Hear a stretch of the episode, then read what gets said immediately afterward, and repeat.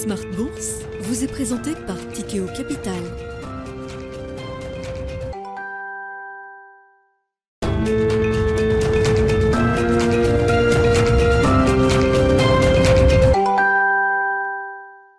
C'est reparti pour Smart Bourse, votre double dose quotidienne de marché en direct sur Bismart chaque jour à la mi-journée, 12h30, 13h et en fin d'après-midi, la grande édition pendant une heure à partir de 17h, rediffusée à 20h sur Bismart TV, émission que vous retrouvez chaque jour en replay sur bismart.fr et en podcast sur l'ensemble de vos plateformes. Au sommaire de cette édition ce soir, une semaine de consolidation à plat pour euh, les indices actions et notamment les actions européennes qui offrent à nouveau une belle résistance dans un environnement euh, complexe avec un sujet d'inflation qui reste toujours euh, au cœur de l'attention des, investisseurs. Néanmoins, c'est une semaine de rebond pour les actions euh, européennes. Le stock 600 aura repris euh, un peu plus de 1% et on notera toujours la surperformance de certains marchés boursiers en Europe, comme le marché parisien et le CAC 40 qui aura repris, lui, 2% et un peu plus, même peut-être sur l'ensemble de la semaine, sans toutefois marquer de nouveaux sommets historiques, même si on n'en est pas très loin, autour de 7350 points pour l'indice CAC 40 à Paris, consolidation euh, à plat, donc sur fond de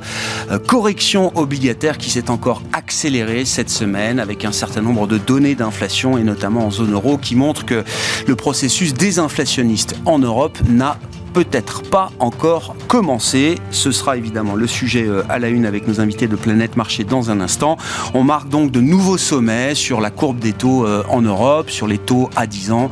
On a pu observer un 10 ans allemand à plus de 2,75%, le 10 ans français à plus de 3,20%, et puis la partie américaine également a corrigé avec des enquêtes d'activité. On l'a vu encore avec l'ISM Service cet après-midi qui montre toujours cette résilience, cette résistance de l'économie euh, américaine. Ainsi, on a vu un taux à deux ans aux États-Unis qui s'est approché des 5% et une partie longue à partir de 10 ans qui offre des rendements désormais supérieurs à 4%. Voilà pour le paysage donc de cette fin de semaine. Discussion à suivre avec nos invités en plateau. Et puis dans le dernier quart d'heure, comme une, fois par mois, le premier vendredi du mois, nous retrouvons les équipes de Clartan Associés pour un cas d'analyse fondamentale.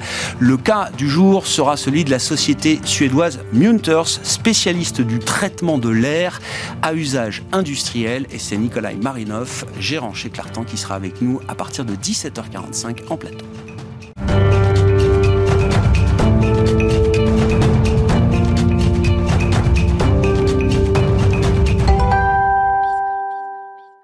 Les infos clés de marché, tendance, mon ami, chaque soir à 17h en direct dans Smart Bourse sur Bismart avec euh, une logique de consolidation, mais une consolidation à plat, notamment pour les actions européennes qui afficheront un bilan hebdomadaire positif. Le résumé du jour avec Pauline Gratel. La tendance est au rebond aujourd'hui à la Bourse de Paris qui progresse pour presque effacer ses pertes de la semaine passée et qui se rapproche même de ses plus hauts historiques malgré des taux qui marquent de nouveaux sommets en zone euro.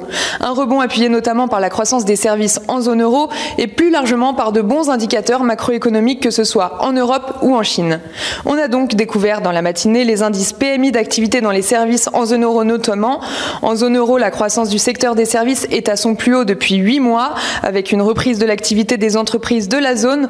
L'indice PMI assuré par S&P Global atteint 52,7 points en février, tandis que l'indice était en zone de stagnation depuis janvier.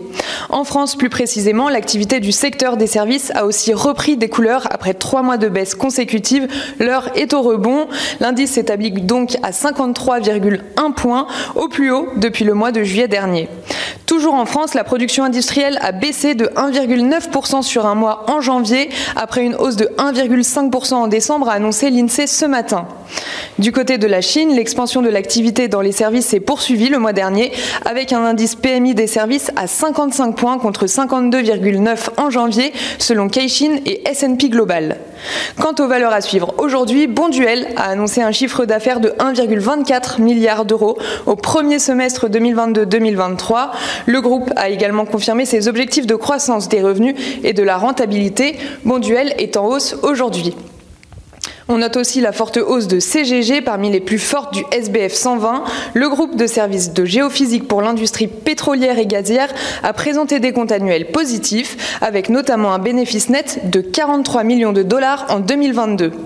Et puis pour finir, Stellantis, également dans le vert aujourd'hui. RBC a relevé l'entreprise de performance en ligne à surperformance dans le sillage des résultats du groupe qui a dégagé un bénéfice net de 16,8 milliards d'euros, soit une hausse de 26% pour un chiffre d'affaires net de 179,6 milliards d'euros, en hausse, lui, de 18%. Tendance, mon ami, chaque jour à 17h, en direct, les infos clés de marché avec Pauline Gratel qui nous accompagne aujourd'hui.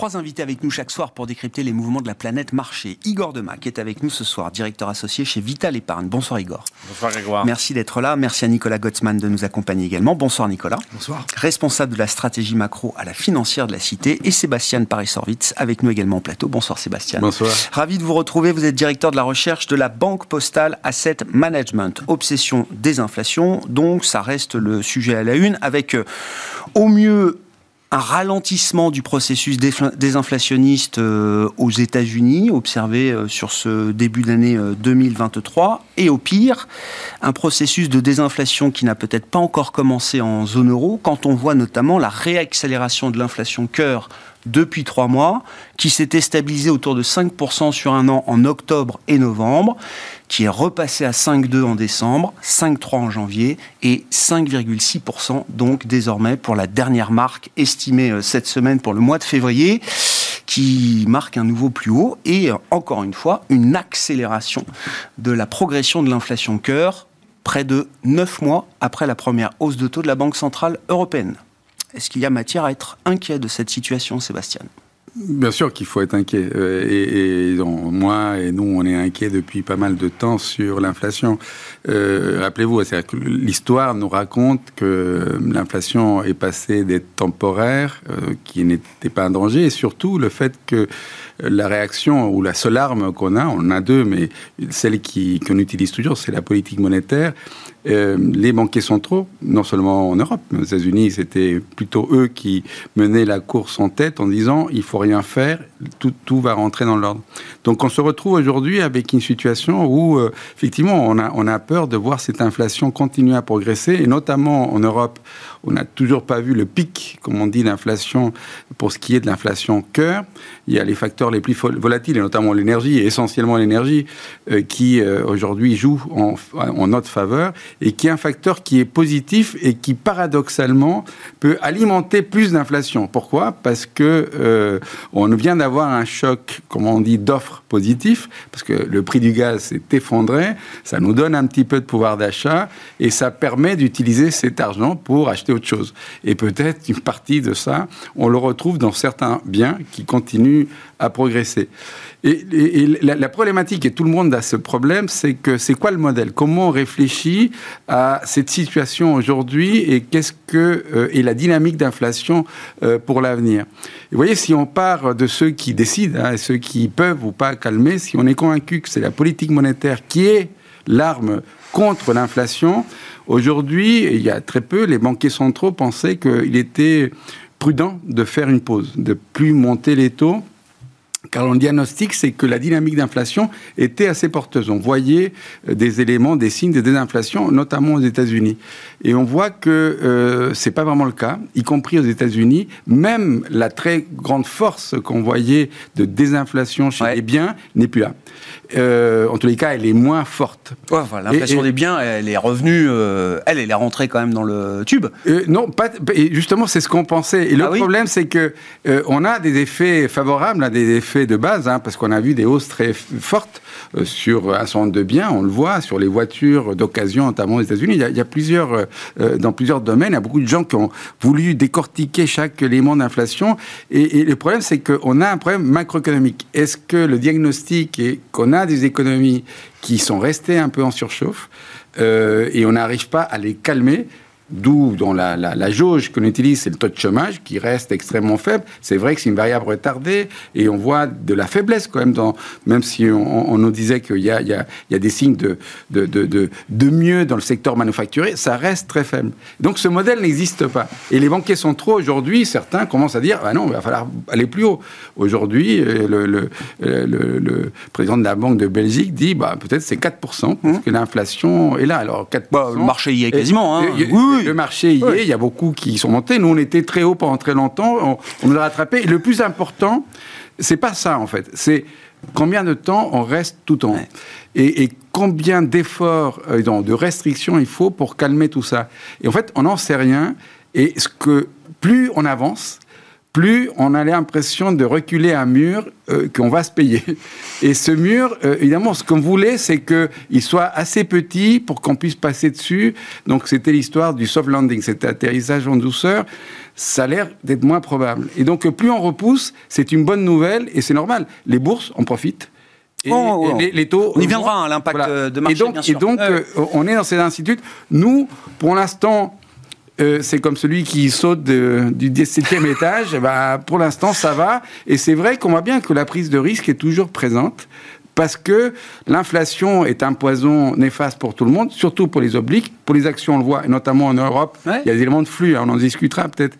Mais aujourd'hui, je pense qu'on a raison de s'en inquiéter faut pas paniquer non plus, mais, mais c'est un poison qui risque, risque d'être avec nous à un certain temps. Nicolas, sur euh, la zone euro euh, spécifiquement, encore une fois, les chiffres de la semaine ont été euh, durs et sont durs pour la Banque Centrale Européenne, quand bien même Christine Lagarde, en décembre, nous disait que le pic était encore à venir, et on le voit d'ailleurs sur l'inflation cœur.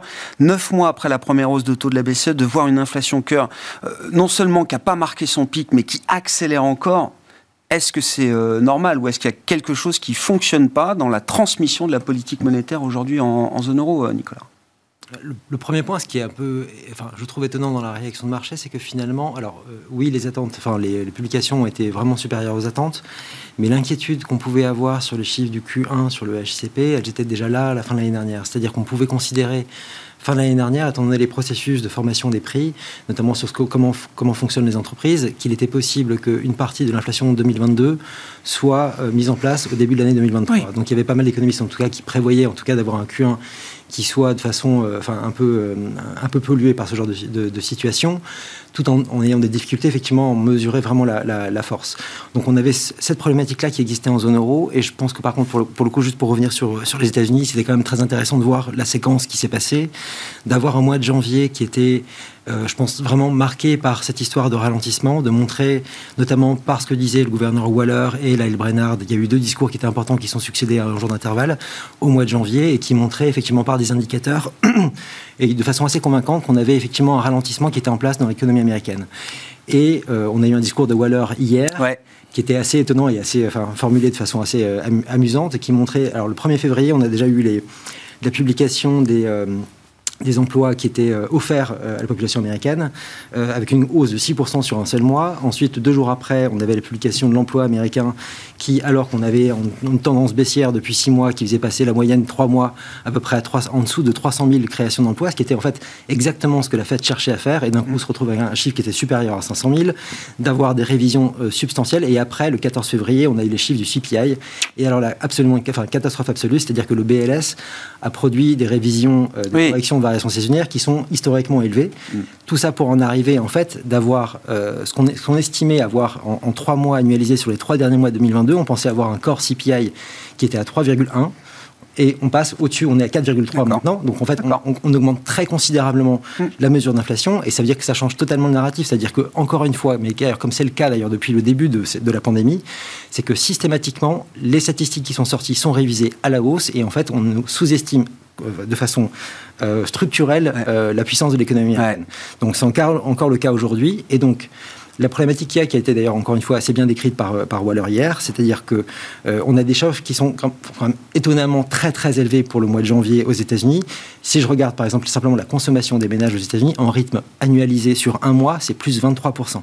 C'est enfin, c'est absolument gigantesque. bien sûr. Donc dans ce, dans ce type de situation, soit on a eu des problématiques euh, sur les données en janvier, mais ce qui paraît apparemment de moins en moins probable, et totalement, quand on regarde justement la publication aujourd'hui de l'ISM, de montrer qu'effectivement l'économie américaine est plus forte que prévu. Et dans ce cas-là, ils vont devoir réviser leur scénario et éventuellement monter les taux un peu plus que ce qu'ils avaient imaginé auparavant. Je ne pense pas qu'on ira non plus à des niveaux euh, euh, stratosphériques, mais peut-être plus élevés que ce qu'on pouvait imaginer jusqu'à présent. Mais encore une fois, c'est pas forcément une situation qui soit si défavorable que ça. Non, part, ça veut dire que l'économie américaine est plus forte ah, qu'on oui, bien sûr, c'est toujours le revers de la médaille. Hein. C'est la résilience et la force, les poches de, de force qu'on a dans ces économies euh, aux États-Unis et en Europe. C'est ça, donc c'est la vitalité de l'économie américaine qui produit ça. En Europe, c'est un petit peu différent parce qu'en Europe, on a effectivement une amélioration qui est sensible de la situation, mais cela, c'est pas, c'est pas forcément dû à, euh, euh, enfin, c'est simplement une situation qui se, qui s'inverse sur ce que, les craintes qu'on pouvait avoir sur la situation énergétique. Alors certes, par contre, quand on regarde la situation énergétique, certes, on a une décélération assez sensible en pourcentage annuel de l'inflation énergie, mais quand on regarde l'indice énergie lui-même, il est encore plus de 50% plus élevé que ce qu'il était avant crise. Hmm. C'est-à-dire que ce, ce coût-là, il apparaît quand même aussi pour les consommateurs. Sur, en termes alimentaires, c'est exactement la même chose. Et je pense qu'on a aussi, et là c'est quelque chose qui est quand même assez étonnant parce que ça a été révélé hier par Reuters, c'est que les gens de la BCE commencent, enfin il y a une présentation qui leur a été faite euh, en Finlande euh, il y a quelques jours qui montrait qu'il y avait vraiment une problématique sur les taux de marge qu'on avait euh, dans les entreprises européennes et de se rendre compte simplement que le taux de marge peut être augmenté plus rapidement que le coût des intrants de production des entreprises.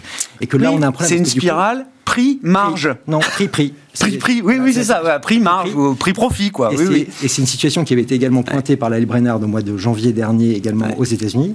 Et donc là, on a vraiment une problématique qui, qui est en train de s'installer, parce que c'est plus une, dynamique qui est entraînée par les salaires, mais simplement par les hausses de prix des entreprises, qui, de concert, en fait, comme elles ont la certitude qu'elles veulent augmenter leur marge, que leurs concurrents vont vouloir augmenter leur marge, que cette situation est aussi une opportunité pour pouvoir continuer à le faire. C'est l'esprit inflationniste qui se généralise dans la fonction de réaction des entreprises. Et quand on décompose le déflateur du PIB, on peut se rendre compte d'ailleurs que le principal driver de l'inflation qu'on a dans, dans, dans le déflateur, ce sont les marges et non pas les salaires. Igor, votre lecture de, l'inflation et l'idée que le, sprint euh, se transforme en marathon et que effectivement euh, on va pas échapper de si vite à l'idée d'une inflation qui s'est installée peut-être euh, pour encore plus longtemps que ce qu'on imaginait. Oui, parce que en fait l'inflation, on l'a on l'analyse souvent uniquement comme une perception monétaire. On rend les liquidités plus chères, on les retire, et donc ça fait immédiatement effet. Et en fait, l'inflation n'est pas uniquement monétaire, on vient d'en parler, elle est aussi psychologique dans les anticipations. Donc un consommateur ou un chef d'entreprise, euh, il ne regarde pas euh, la politique de la Banque centrale, il se dit euh, si les prix augmentent, qu'est-ce qu'il faut que je commande maintenant, quel est mon carnet de commandes. Et donc ce deuxième facteur, il est beaucoup plus mmh. difficilement maîtrisable. Mmh puisqu'en plus, on en parlera, on est rentré dans un capitalisme euh, numérisé de plateformes et d'organisation de la pénurie. Hein. On voit dans des secteurs comme l'automobile, le luxe, où en fait, il faut faire la queue. C'est maintenant la norme de consommation, c'est le, le, fear of missing out. C'est je vais euh, risquer de perdre quelque chose et c'est ça qui motive euh, l'achat. Et donc, euh, ces deux facteurs là sont en train de jouer, on dirait, je dirais l'un contre l'autre. Le facteur monétaire, on le comprend bien, le facteur psychologique. Alors, il ne faut pas non plus oublier l'histoire. L'histoire, c'est la grande poussée d'inflation dans les années 70, qui est la dernière période d'inflation que, les pays occidentaux ont, ont connue il y a eu deux pics. Hein. Donc il y a eu le premier pic, et puis donc c'est un mouvement d'ampleur qu'on est en train de vivre. On mm. ne reviendra pas au régime d'avant. On ne reviendra pas au régime de baisse des taux. Les mouvements de baisse et de hausse de taux, ça dure 20, 30 ans, peut-être 10 ans pour les plus courts, mais c'est des mouvements qui sont très amples. Donc là, on est dans l'analyse au mois le mois, avec des composants. Par exemple, en France, bon, bah, quand on a enlevé les mécanismes d'aide sur l'essence, ça a refait monter l'inflation. Oui, alors qu'on en avait moins par rapport à d'autres pays européens. Donc il y a énormément de facteurs qui jouent. Et le dernier facteur, c'est vrai que les entreprises, euh, je pense, ont vu un effet d'aubaine. Et comme le carnet de commandes, globalement, est très bien rempli, parce qu'on a organisé la pénurie avec la fermeture des économies pendant le Covid, elles peuvent augmenter les prix parce qu'il y a de la demande. Tant qu'il y a de la demande, on peut augmenter les prix. Après, il y a une asymptote pas euh, augmenter les prix des biens euh, et des services ad vitam, mais les gens ont repoussé leurs voyages, leurs achats d'automobiles. Vous voyez le prix moyen de l'automobile aujourd'hui, par le biais des subventions sur l'électrique, tous les constructeurs ont augmenté les prix. Mmh. L'automobile devient quasiment un produit de luxe aujourd'hui. Et donc il y a une économie mondiale qui se s'étire entre euh, les gens qui arrivent à avoir une capacité de prix, euh, qui n'ont pas géré de stock, qui en fait prennent les commandes des clients. C'est très très visible dans l'industrie de, la voiture de luxe, ouais, sûr. qui préfinancent en fait les premières productions avec euh, les commandes. Et donc ça, ça a effectivement a trait à- à- au coût de l'argent. C'est-à-dire comme l'argent coûte très cher, de plus en plus cher, le stock coûte très cher, donc on est obligé de réorganiser sa logistique. Et les entreprises avaient déjà été confrontées à des difficultés de logistique avec le Covid. Donc, en discutant avec certaines entreprises dans la construction, c'était un- une grande répétition. C'est-à-dire qu'elles ont vu euh, les, les- les écueils Oui, d'avoir beaucoup de stock. euh, Ça a été un stress test gigantesque en temps réel. et n'oublions pas Ah quand même qu'il y a une demi-crise fruimentaire avec l'accord céréalier à renouveler sur le port d'Odessa. Enfin, il y a beaucoup de choses qui militent pour que les prix continuent à être assez élevés sur beaucoup de denrées, assez cœur, Mm. euh, que ce soit l'énergie, l'alimentaire, etc. Dans ce contexte, euh, Sébastien, euh, que, qu'est-ce que la politique monétaire peut faire de plus Aux États-Unis, on va avoir des taux directeurs qui sont euh, au-delà de, l'inflation cœur. désormais, le corps PCE est à 4,7. On va être au-delà sur les prochains meetings en termes de taux directeurs aux États-Unis. Déjà, hi- historiquement, c'est quand même déjà un, un niveau qui normalement plaide pour qu'on puisse voir un phénomène désinflationniste se poursuivre devant nous. Donc, est-ce que ce sera le cas? Est-ce qu'on mise là-dessus? Est-ce qu'il faut faire reposer tout le poids de la lutte contre l'inflation sur les épaules des euh, banques centrales ou est-ce qu'il y a quand même d'autres euh, leviers euh, qu'on peut potentiellement actionner? Bien sûr qu'il y a, d'autres leviers. Ils ont, en tous les cas de politique, c'est la politique budgétaire. D'ailleurs, en Europe, c'est un des sujets qui est pas facile. C'est que euh, devant les chocs très négatifs qu'on a, subis, on a subi le Covid, et puis après on a eu la guerre avec la hausse des prix de l'énergie, et on a eu ce nouveau bouclier mis en place. hein. On, a, on est revenu à, euh, au quoi qu'il en coûte, et donc on a accumulé des nouveaux déficits, et on a mis beaucoup d'argent pour euh, soutenir nos économies. Et maintenant que le prix a baissé, on a un petit effet d'aubaine pour les budgets, il n'empêche qu'on a des niveaux de dette très élevés, et certains pays, dont la France, on a des niveaux, des déficits très importants. Monsieur le maire est en train de regarder et essayer de voir d'être très vigilant, je crois, c'est sur les finances publiques. Il n'empêche que toutes les projections nous disent qu'on va avoir 5 points de PIB pendant un De certain déficit temps de déficit. Euh, et et c'est un problème, évidemment. C'est un problème, surtout que si euh, on est dans le cas où on va maintenir des taux plus élevés, c'est-à-dire le paradigme du passé où les taux devaient rester très bas, euh, c'est plus le même aujourd'hui. On- Évidemment, on va avoir euh, un, problème, à moins de lâcher l'inflation. Et donc, à ce moment-là, on a l'inflation qui nous aide au niveau budgétaire. Donc, euh, la réponse, Grégoire, en fait, on ne la connaît pas. La seule chose, quand on a des, politiques monétaires qui sont data, ils ont dependent, comme on dit, qui sont, dépendent des données, donc au jour le jour, et donc, on est surpris un jour, on est plus surpris l'autre, et puis après, on est surpris. C'est très difficile de donner un ancrage. Et, et assez, assez vite, on est dans cette peur des hauteurs. Vous avez raison.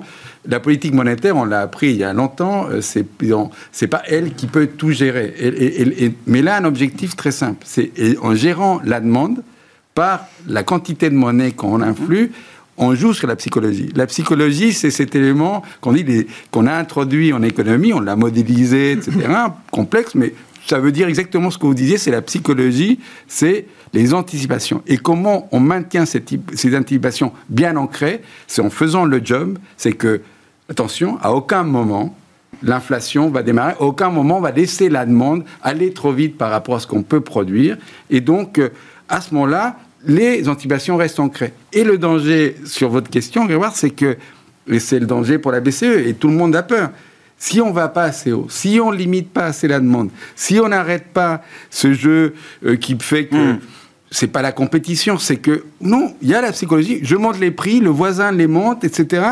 Tous les pays, les émergents, Oui, nous, sûr. Ça peut durer très longtemps comme ça. et Oui, ces jeux, il faut que quelqu'un l'arrête. Et donc, euh, et ça peut rester pendant un certain temps. Donc, les taux iront plus haut tant que l'inflation sera là. Et à un moment donné, soit il y a quelqu'un la Volcker qui devient très méchant et parce qu'on n'a pas réussi à calmer tout ça, et le mur est là, on s'écrabouille, la demande baisse assez fortement, et à ce moment-là, on réancre les choses. Mm. Aujourd'hui, il n'y a pas de Volcker, on est tous, on est tous à regarder au jour le jour quelque chose qui est très complexe, on s'aperçoit qui est complexe, quelque chose s'est réveillé, très difficile à traiter. Mais encore une fois, on est sorti de ce paradigme qui était trivial. On a la démographie, la globalisation, beaucoup de choses qui étaient pour que l'inflation reste faible et qu'on on devait avoir des taux d'intérêt faibles. Est-ce que le monde d'après est différent. On n'a même pas parlé de la géopolitique. Il y a tellement de problèmes difficiles aujourd'hui à gérer, mais le vrai problème aujourd'hui, nous, on, on donne une réponse de lâche, c'est-à-dire c'est vrai que là, on est très haut sur les taux. Est-ce qu'on peut aller plus haut? Est-ce que les taux réels, l'inflation va descendre assez vite pour qu'il y ait un taux réel aux États-Unis? Si la Fed va à 6, est-ce que l'inflation va baisser assez vite pour avoir un taux réel très fort, tel, que la, demande va baisser très vite? On n'en sait pas, mais ça peut aller beaucoup plus. Si on n'arrive pas à calmer ce jeu psychologique, cette dynamique qui s'est installée, ça va être compliqué. À court terme, je pense tout le monde voit que ça y est, on est peut-être beaucoup, on n'a jamais été aussi près de, du, sommet, oui, hein, parce qu'on a fait beaucoup. Oui, mais en même temps, aux États-Unis, oui. Et mais même ici, on a, on a quand même fait beaucoup. Euh, ce que vous disiez tout à l'heure, euh, Grégoire. En, Europe, on a des dettes, on a des niveaux de déficit très élevés. C'est vous. Et, non, non, mais non, mais non, mais vous. Non, mais, y a, y a, est-ce qu'il y a d'autres leviers? Nous, nous, on a fait beaucoup. On a, nous-mêmes, on pensait que la, la BCE pouvait pas aller trop. Et pourquoi? Parce que notre histoire, ah c'est qu'il y a de la casse. Coup de bol, là, il n'y en a pas. Bah, coup de bol, j'en sais rien. Enfin, le, risque souverain, par exemple, totalement absent de la séquence, est-ce que c'est coup de bol ou est-ce que c'est que finalement, bah, il y a une force dans des économies, euh, y compris euh, comme euh, l'Italie, je sais pas, ils sortent 3,8 de croissance en 2022, c'est quand même un peu au-delà de la zone euro. Il y a de l'investissement aujourd'hui en Italie malgré une élection qui a fait euh, frémir un peu tout le monde euh, l'an dernier. Si, si on a réussi à mutualiser les choses, les, les Italiens, c'est des sportifs de très haut niveau concernant la dette. Ils ont vécu avec de la dette très longtemps. C'est des gens qui ont réussi à avoir euh, des, des, des de, gérer leurs finances publiques avec des taux réels très élevés, de dégager des déficits, des, des excédents réels, absolument, absolument dingues. Donc c'est des, gens très bien entraînés. Nous, on est beaucoup moins bien entraînés. Et on a eu et vous avez raison, on a eu un épisode récent où il y a eu les fameux bombes vigilantes qui sont arrivés dire au, Royaume-Uni attention, là, on ne peut pas faire ça. Nous, pour l'instant, non. Euh, et de fait, hein, il y a des flux de tombereaux d'argent qui arrivent chez nous pour s'investir sur nos actions, euh, sur les boîtes plus classiques, hein, sur le luxe, etc. Et nous, on est aujourd'hui, les rois n'ont pas du pétrole, mais des idées qui arriveront à, tirer nos épingles. Pour l'instant, ce moment n'est pas encore arrivé où effectivement on va trop et en plus, on se paye euh, une crise à nouveau au niveau des finances publiques. Pour l'instant, on ne la voit pas, on a de l'inflation, c'est bien. Nicolas, je, reprends ma question. Enfin, neuf mois après la première hausse de taux en zone euro, est-ce que c'est normal d'avoir encore cette accélération du, de, l'inflation cœur? Et est-ce que ça pose pas la question de la transmission de la politique monétaire euh, à ce stade? Bah, Oui et non, parce que quand, alors, quand on regarde l'inflation, effectivement, ça augmente. Quand on regarde le niveau d'activité, euh, je ne suis pas tout à fait sûr. Quand, si je prends une série de données, alors déjà d'une, on va avoir la semaine prochaine, on va avoir l'application euh, de la, deuxième estimation du PIB de la zone euro qui sera publiée la semaine prochaine. On a déjà eu, euh, sur les dix derniers jours, la révision de l'Irlande. C'était pas plus. En fait, première estimation, plus 3,5. Deuxième estimation, plus 0,3. Ça fait déjà une petite euh, correction. Allemagne, c'était moins 0,2, en fait, c'est moins 0,4. Si j'applique uniquement ces deux révisions, la zone euro, c'est plus, plus 0,1 comme ça a été publié, ce sera moins 0,1. D'accord. Donc déjà, on a déjà ça. Ensuite, quand je regarde euh, les heures travaillées, déjà au troisième trimestre 2022, on était déjà en baisse de 0,2% sur le, sur le trimestre. On avait des créations d'emplois, mais avec moins d'heures travaillées. Si je regarde l'Allemagne, par exemple, le niveau d'activité, enfin la création d'emplois, alors on se dit en Allemagne, c'est formidable, on a créé 600 000 emplois depuis 2019. Enfin, le, chiffre exact, c'est 577 000.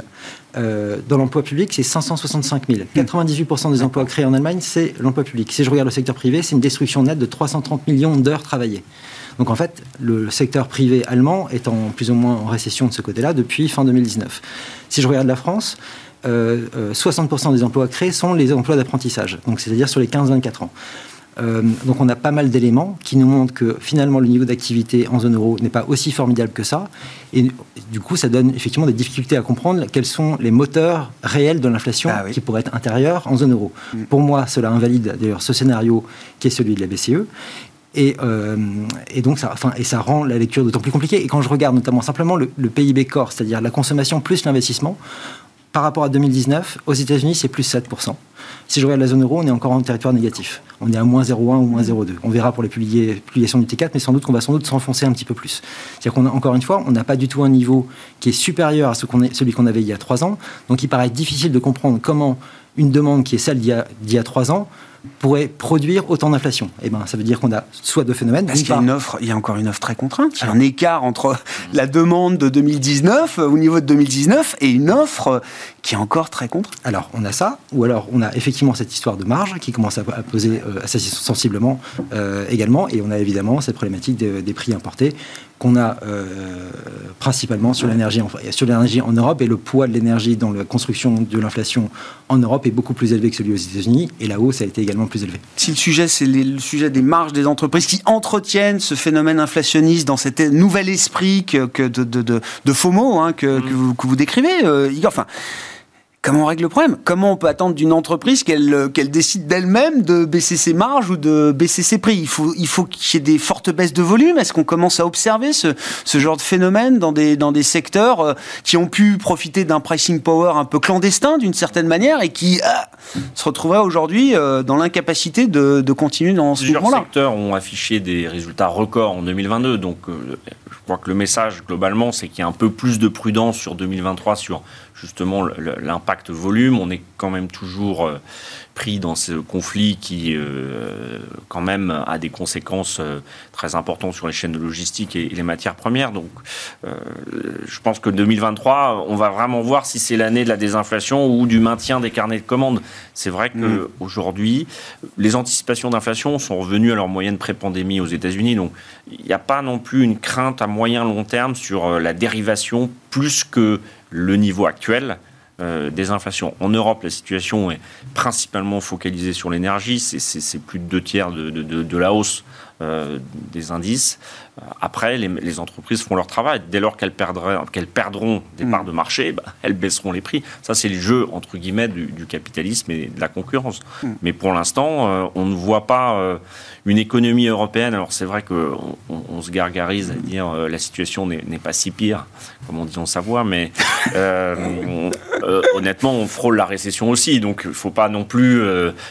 non puis, la, la micro et la macro on se satisfait d'une médiocrité. CAC 40 qui sont mondialisées, c'est pas non plus les petites entreprises ou euh, la fameuse boulangerie qui va pas payer sa facture d'électricité. Donc, faut être un petit peu euh, raisonnable. Je pense dans les commentaires, on est effectivement, on a évité la récession à coup de quand même euh, effets budgétaires, boucliers, etc.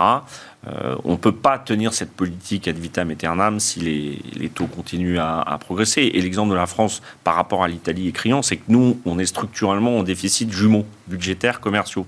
Donc il y a un moment où la situation anglaise, elle doit nous arriver d'une manière ou d'une autre, puisqu'on n'est pas capable de combler en fait euh, le, tonneau des Danaïdes, hein, qui on le remplit, puis se vide un petit peu, puis en fait on n'arrive jamais à retrouver le niveau étal. Et donc c'est vrai que ça c'est des problématiques qui sont moyen-long terme, mais qui vont se poser euh, à un moment ou à un autre si on n'arrive pas à réenclencher un cycle de croissance mondiale. Parce que là, on ne peut pas dire que le, rythme de croissance mondiale, il est, il est au niveau mondial pré-pandémique, mmh. euh, ou en tout cas une croissance synchrone dans tous les endroits du monde, euh, au-dessus des niveaux ou au niveau des moyennes théoriques, nominales. Donc aujourd'hui, on a aussi un autre phénomène, c'est la Chine, hein, Bien sûr représente certes 17-18% du PIB, mais sur certains secteurs, certaines matières premières, quasiment 40 à 50% des, des, volumes traités. Donc euh, c'est quand même le moteur le plus puissant hein, du monde. Mmh. Certes, les États-Unis, c'est c'est un gros, paquebot, paquebot camion, mais le moteur le plus puissant quand il se remet à démarrer, c'est la Chine. Donc tout ça fait que pour l'instant, euh, bah, moi, j'ai pas beaucoup d'espoir de voir les indices d'inflation retrouver des niveaux euh, euh, conformes peut-être au discours des marchés. D'où le risque, à mon avis, ces prochains mois sur un peu de déception. Les marchés ont pris beaucoup d'avance. Donc euh, il y a peut-être un, tempo mmh. plus négatif sur les marchés actions. On reviendra sur les Oui, on en dira un mot euh, spécifiquement, ouais, bien sûr. On est allé très vite, euh, la situation n'est pas complètement rose non plus sur l'économie. Euh, Il y a une petite phase d'observation quand même qui, qui non, mais paraît si on de 0,5% de croissance en France, ça c'est sûr que pour combler un déficit de 5% du PIB, on va mettre très très très longtemps. Mm. La, seule bonne nouvelle sur, la question du, de l'inflation corps, parce que l'inflation corps est un problème, parce que justement elle est jugée comme étant plus persistante, et donc si plus persistante, elle est, elle est annonciatrice de l'inflation future. Oui, mais c'est un risque d'accélération de la hausse des salaires. Quoi. Mais par contre, justement, si jamais la cause principale identifiée est celle des marges, du coup, en fait, vous avez l'argument persistant qui est un peu renversé. C'est-à-dire qu'à partir du moment où il y a une capitulation sur les marges, vous pouvez avoir une décélération qui est relativement rapide, même sur le corps.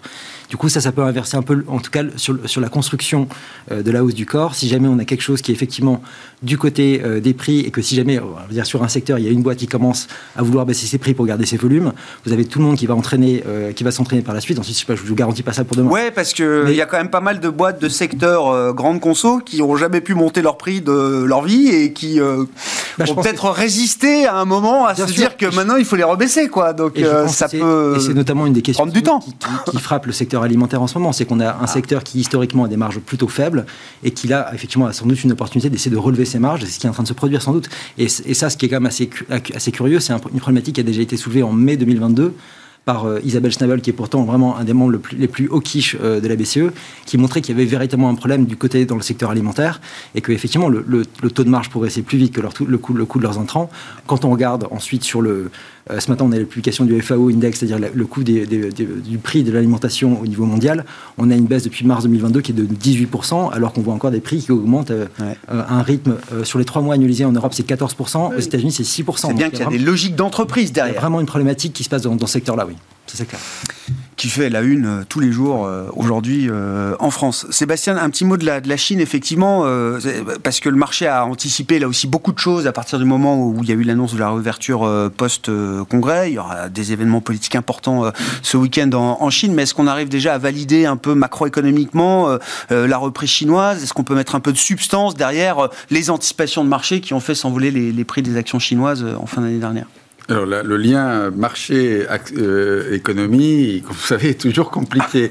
Euh, là, il semblait trivial. Euh, je pense que tous les économistes du monde, en regardant ce qui se passait en Chine, du moment où on a arrêté cette contrainte, parce qu'on l'a vécu nous-mêmes, la contrainte que empêcher les gens de bouger, de travailler, etc., on s'est dit forcément il y aura une reprise. Et c'est ce qui se passe. On l'a vu dans les indices des PMI, y compris dans l'industrie. C'est plus lent, c'est normal, parce que c'est pas là où on, on attend tout de suite la reprise. C'est vraiment cette épargne qui a été accumulée, cette euh, consommation refoulée qui est en train de, de, booster l'économie euh, chinoise. Donc euh, l'histoire de la reprise, je pense que ne pose pas de doute. C'est-à-dire qu'on aura une reprise forte. Nous, on a pas mal augmenté, la, la, la, croissance chinoise.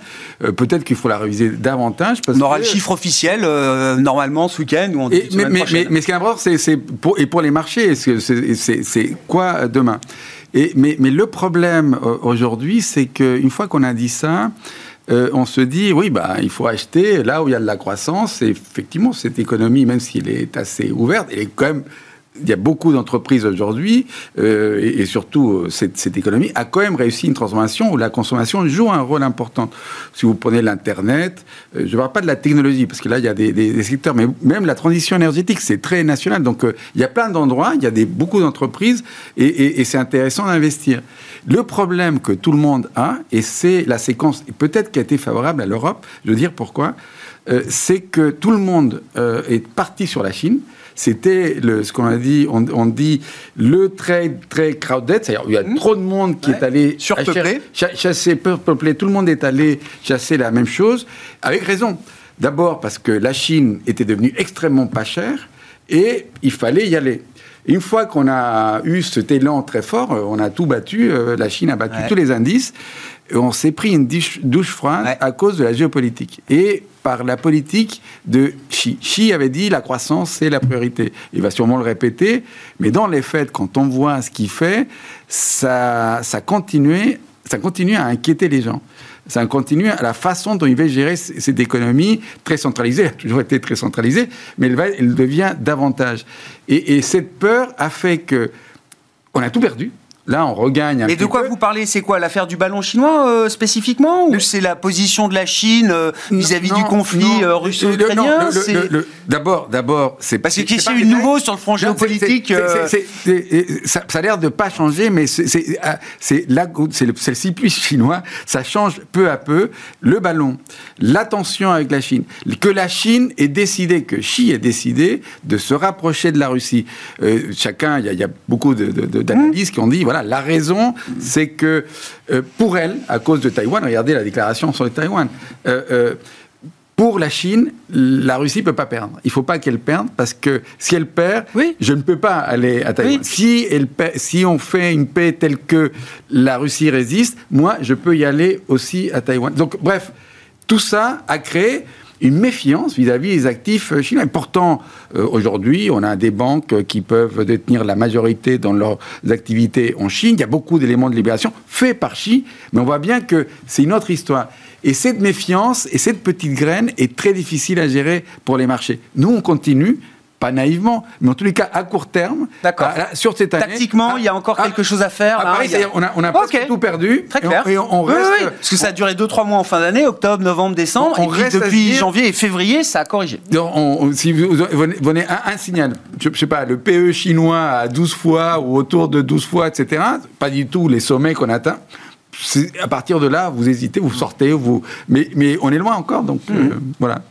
Igor, bon, Mais- les actions, me- les moi, je- investisseurs occidentaux, ou disons du capitalisme anglo-saxon, euh, découvrent que euh, la Chine a son propre point de vue, son, sa- son propre barycentre, un système euh, politique qui est totalement différent et, et une vision qui n'a rien à voir avec la façon dont nous Mmh. on fonctionne. Donc, moi, ça fait 15 ans que je, je le dis, je suis allé souvent en Chine.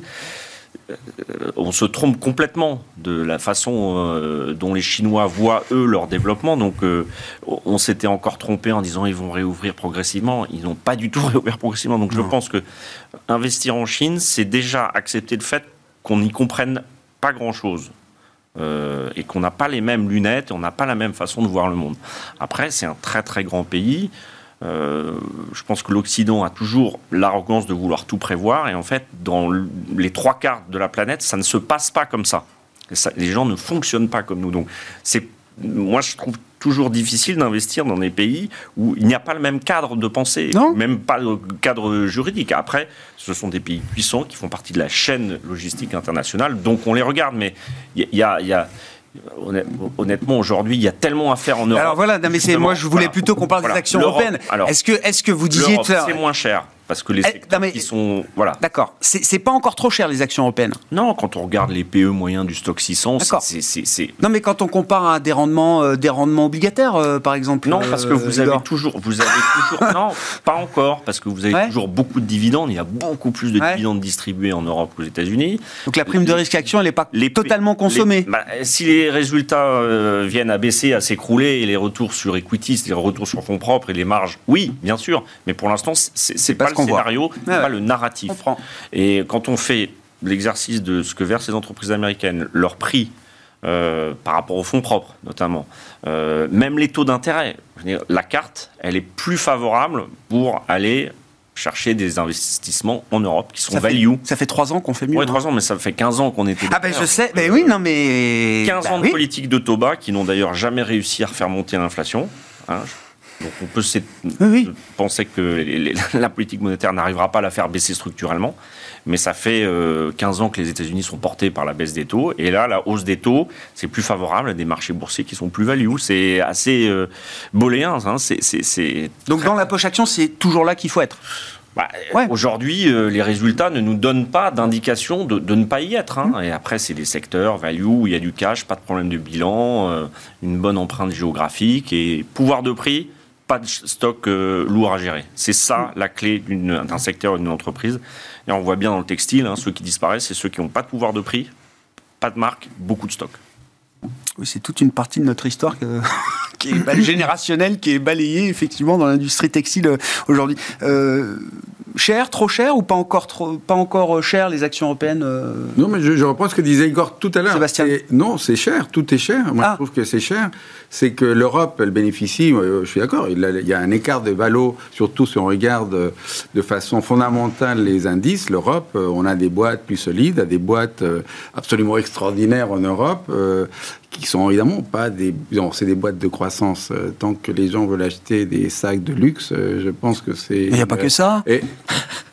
Je sais pas, les banques, Ah, les, ba- bah, les banques sont à plus 25. mais- euh, les banques sont à plus 20. Non, Luxe, et, et- Saint-Gobain. et- et les, banques, les banques, les banques européennes viennent de très très très loin. Bah oui. Tout à coup, Ah oui. le monde change. Le monde change pour elles parce que ça y est, euh, quand elles font des prêts, bah, elles gagnent de l'argent. Avant, c'était compliqué. Maintenant, donc euh, non, non, je trouve qu'il y a des histoires à raconter. Mais si on a raison qu'à un moment donné, l'inflation va commencer à Ouais, baisser, que le, à force de taper, euh, on décélère.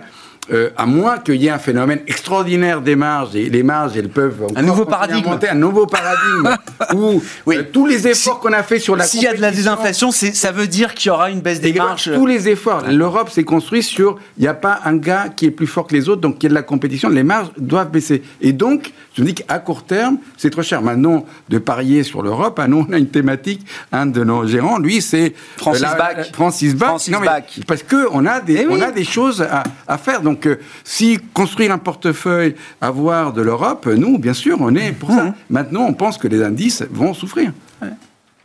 Nicolas, pour conclure avec vous, là, on va réenclencher la séquence euh, Banque centrale. Donc, bon, euh, BCE 50 euh, ce mois-ci, sans doute 50 euh, la fois d'après encore, le 4 mai, pour la Banque Ça centrale européenne. Ça a l'air bien parti pour. Du côté de la Fed, parce qu'il faut qu'on conclue, euh, est-ce qu'il y aurait des avantages à repasser à 50 dès ce mois-ci? Ils vont attendre le- la semaine prochaine, le, le 8 mars. L'em- L'emploi. Donc, c'est l'emploi de l'américain le- euh, le la 8 semaine mars, prochaine. les Journée de la femme, les Journée des droits internationaux. Les, euh, les offres d'emploi disponibles le 8 mars, on va avoir euh, le 10, on a les, euh, les emplois. Ouais, c'est ça. Et la semaine suivante, le CPI, j'imagine le CPI le 14, mais là ils seront en période de blackout euh, pour, pour Ouais. la Fed elle-même. Mais donc ces trois données-là, oui, ils vont donner la, la lecture. Mais en gros, soit on a une invalidation des chiffres qu'on a eu euh, au début du mois, ce qui Ouais. paraît peu probable, ou alors une continuation. Et euh, si on a une continuation des chiffres qu'on a eu au début de janvier, on risque d'avoir une bascule de 25 à 50 et éventuellement d'avoir un- aussi euh, une modification du taux terminal qui va être, euh, qui va être anticipée. On attend encore 200 000 créations d'emplois hein, aux États-Unis euh, le mois prochain. Et euh, Jérôme Poel, en plus, euh, s'exprimera deux fois devant les euh, comités et commissions euh, du Congrès, euh, Sénat et Chambre des représentants, comme il le fait tous les six mois. Merci beaucoup, messieurs. Merci d'avoir été les invités de Planète Marché ce soir. Igor Demac, Vital Épargne, Nicolas Guttsman, la financière de la Cité, Sébastien Paris-Sorvitz, la Banque Postale Asset Management. Thank you.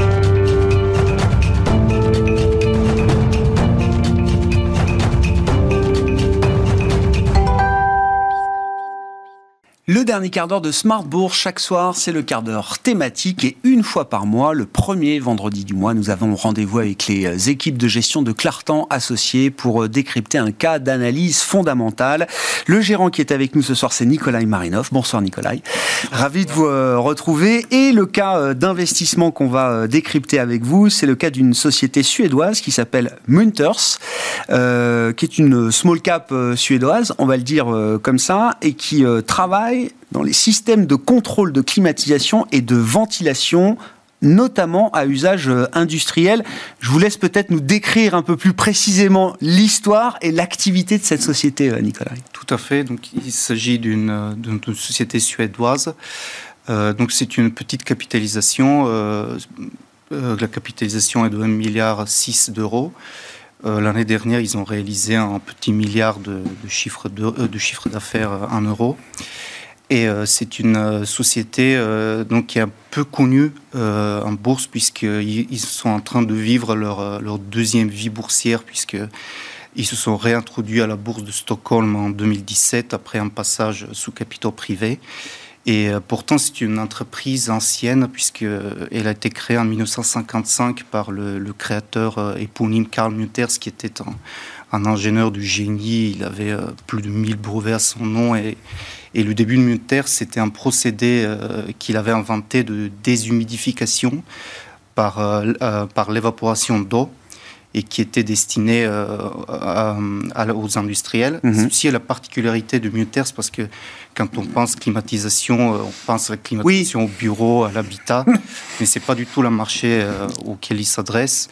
leurs produits sont plus sophistiqués puisqu'il s'agit non seulement de contrôler la température, mais aussi l'humidité, donc l'ensemble des conditions climatiques. Euh, donc il s'agit de produits qui sont de, critiques pour les clients. Bien sûr, bien sûr. Euh, et, qui sont fabriqués sur mesure. Donc pour vous, pour vous donner une, un ordre d'idée, euh, leur marché adressable dans lequel ils sont leaders mondiaux, il pèse 5 milliards d'euros alors que le marché mondial de la climatisation, il est à 200 milliards. Donc c'est vraiment une niche à laquelle ils s'adressent. Et parmi leurs clients, on va retrouver notamment l'industrie, l'industrie agroalimentaire, où l'enjeu pour les fabricants est d'éviter de, la, formation d'humidité excessive qui peut amener à des contaminations. L'industrie pharmaceutique, où il faut euh, maintenir euh, euh, une humidité constante. Mm. L'industrie de fabrication des, des, batteries lithium, donc qui représentait l'année dernière 20% de la prise des commandes, où euh, euh, là l'enjeu c'est que les, batteries lithium sont produites euh, dans, des, dans des pièces dites ultra sèches où l'humidité n'est pas, n'est pas tolérée puisque le lithium s'enflamme. Et on va retrouver parmi leurs clients aussi les élevages, puisque qui, est, qui, qui représentent 20% des revenus. Donc, ils sont présents dans les élevages de, bétail, notamment volailles porcs. Et au niveau géographique, c'est une très forte exposition aux, aux États-Unis, la moitié des revenus, et après, on a 27% Europe et, et oui, oui. Chine. Comme souvent, ces sociétés nordiques sont des sociétés euh, globales, euh, euh, avant tout, y compris quand ce sont des, des entreprises de taille moyenne ou, ou intermédiaire, Nicolas. On comprend bien, donc c'est pas la climatisation de confort à la maison, on parle bien de systèmes critiques pour des opérateurs industriels dans les différents secteurs que vous avez pu citer. Sur ce marché qui pèse 5 milliards, quels sont les moteurs de croissance de cette entreprise et les avantages compétitifs qu'elle peut avoir dans, ce, euh, la niche qu'elle exploite? Oui, les, moteurs de croissance sont nombreux. Euh, tout d'abord, euh, la recherche d'efficacité énergétique, parce que la, réduction de l'empreinte énergétique au nom de la soutenabilité et encore plus dans un contexte de crise énergétique est un, est un enjeu pour les industriels qui doivent contrôler les, conditions climatiques de, de, manière euh, toujours plus minutieuse euh, et consommer moins d'énergie. Mm. Euh, l'utilisation des données est un autre moteur de croissance pour le segment data center dans lequel, lequel Munters est très présent. Donc les data centers requièrent de, refroidissement. l'essor des véhicules électriques avec les, les batteries lithium, bien entendu la recherche de qualité. Euh, on, parle à chaque fois là de méga trend. Hein. Enfin, je veux dire, derrière les data centers, bien sûr, c'est le numérique, le digital. Euh, les nouveaux, euh, la nouvelle mobilité, c'est l'électrification des véhicules. L'efficience énergétique, c'est un sujet plus que jamais permanent pour tout le monde. Enfin, on est vraiment sur des tendances lourdes de ce point de vue-là. Tout à fait. Et mm. je rajouterai la, recherche de qualité dans, dans l'agroalimentaire, puisque euh, les, consommateurs s'attendent à une meilleure qualité et surtout euh, on cherche à, rallonger la, durée de conservation des produits. Pour les élevages, ça sera plutôt euh, la, régulation contraignante et là aussi les, consommateurs s'attendent à, des élevages qui, qui respectent des qualités, oui, oui bien sûr, bien sûr. Et l'avantage compétitif de, de, provient notamment de, de sa capacité d'innovation qu'ils ont démontré euh, au fil des, au fil des années. Euh, si je peux donner quelques exemples d'innovations majeures ces, ces derniers temps, euh, dans les élevages, ils ont rajouté à leur offre de, ventilation des logiciels qui permettent aux éleveurs de, suivre en temps réel des différents paramètres environnementaux, mais aussi de, de prévoir la, la, consommation de fourrage. Euh, et notamment leur technologie dernier cri euh, de, 2021 qui était le, euh, système baptisé Cycool à destination des, data centers qui a la particularité donc d'être beaucoup plus d'être actuellement sur le marché la solution la plus avec l'efficacité thermique la plus élevée et qui euh, n'utilise pas d'eau à la différence des, générations précédentes des produits militaires s'il n'y a pas d'utilisation d'eau et, pour les entreprises euh, la consommation euh, d'eau est une, est une métrique clé de la performance ESG. Qu'est-ce qu'on peut dire euh, à, travers euh, ces avantages compétitifs, ces moteurs de croissance qui reposent sur des tendances de long terme? Qu'est-ce qu'on peut dire de la, croissance que cette entreprise a pu réaliser là à travers les, les années un peu bizarres qu'on connaît euh, en ce moment? Qu'est-ce qu'on peut dire du carnet de commandes de cette entreprise aujourd'hui, Nicolas L'année 2022 a été une année de, de, très forte dynamique commerciale pour Munters. Euh, grâce à, ces innovations que je viens d'évoquer, mmh. notamment dans les data centers, puisque leur le carnet de la prise de commande de, de, Munters euh, l'année dernière a, doublé par rapport à, 2021 et notamment dans les data centers il a été multiplié par 6 euh, notamment grâce à deux commandes géantes les plus grosses commandes dans l'histoire du Munters qui étaient pour des clients américains euh, et euh, le reste des, activités industrielles a connu une, euh, une, prise de commande qui a cru de 44%. Et là-dessus, c'est le segment des batteries qui, qui a été très dynamique. pour l'élevage, en revanche, donc, qui, était, qui représente 20% des revenus, la situation est plus mitigée puisqu'en dehors des États-Unis où, euh, où le marché est plutôt stable, le reste est, est à tombe puisqu'en Europe les, éleveurs ont moins de capacité d'investir à cause de l'inflation. Et en Asie, notamment en Chine, il y a la grippe porcine qui continue de sévir. Mais, euh, mais au niveau groupe, euh, la dynamique a été, a été très très forte comment l'entreprise réfléchit au moyen terme dans ses plans euh, stratégiques? Est-ce qu'ils sont satisfaits du, périmètre aujourd'hui, des différents secteurs qu'ils euh, adressent? Est-ce qu'il y a des ambitions supplémentaires par rapport à l'existant, à ce qui est déjà réalisé par euh, Munters aujourd'hui, Nicolas euh, oui, euh, ce qui a été euh, un facteur de, ce qui a amené à la, performance boursière du titre l'année dernière, c'était que la société a révisé à la hausse ses prévisions de croissance à moyen terme grâce à ses commandes qui historiques. Oui. et donc, avant, ils étaient dans une logique de dire aux investisseurs on va croître de 5% par an de manière organique, c'est-à-dire en dehors des acquisitions. Euh, là, ils sont plutôt dans une. Euh, ils ont révisé à la hausse cette perspective à 10% par an.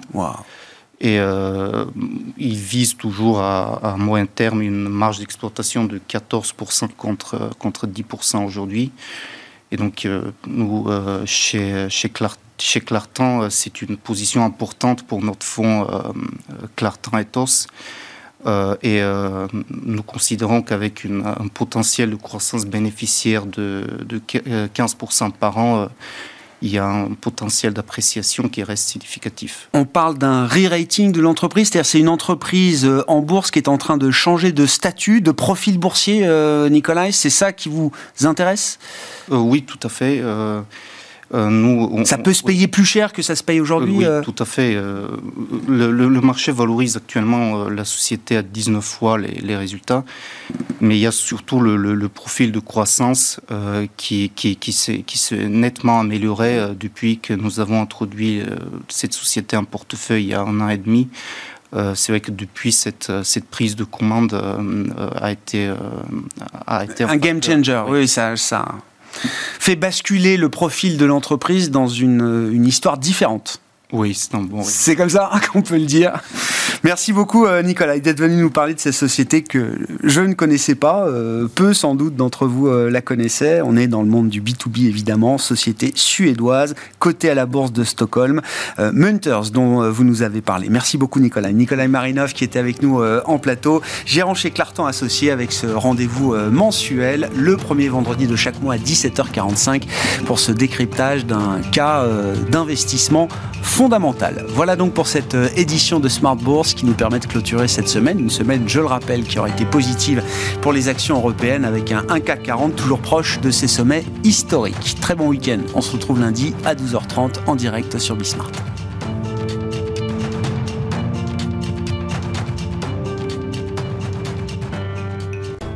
Smart Bourse vous a été présenté par Tikeo Capital.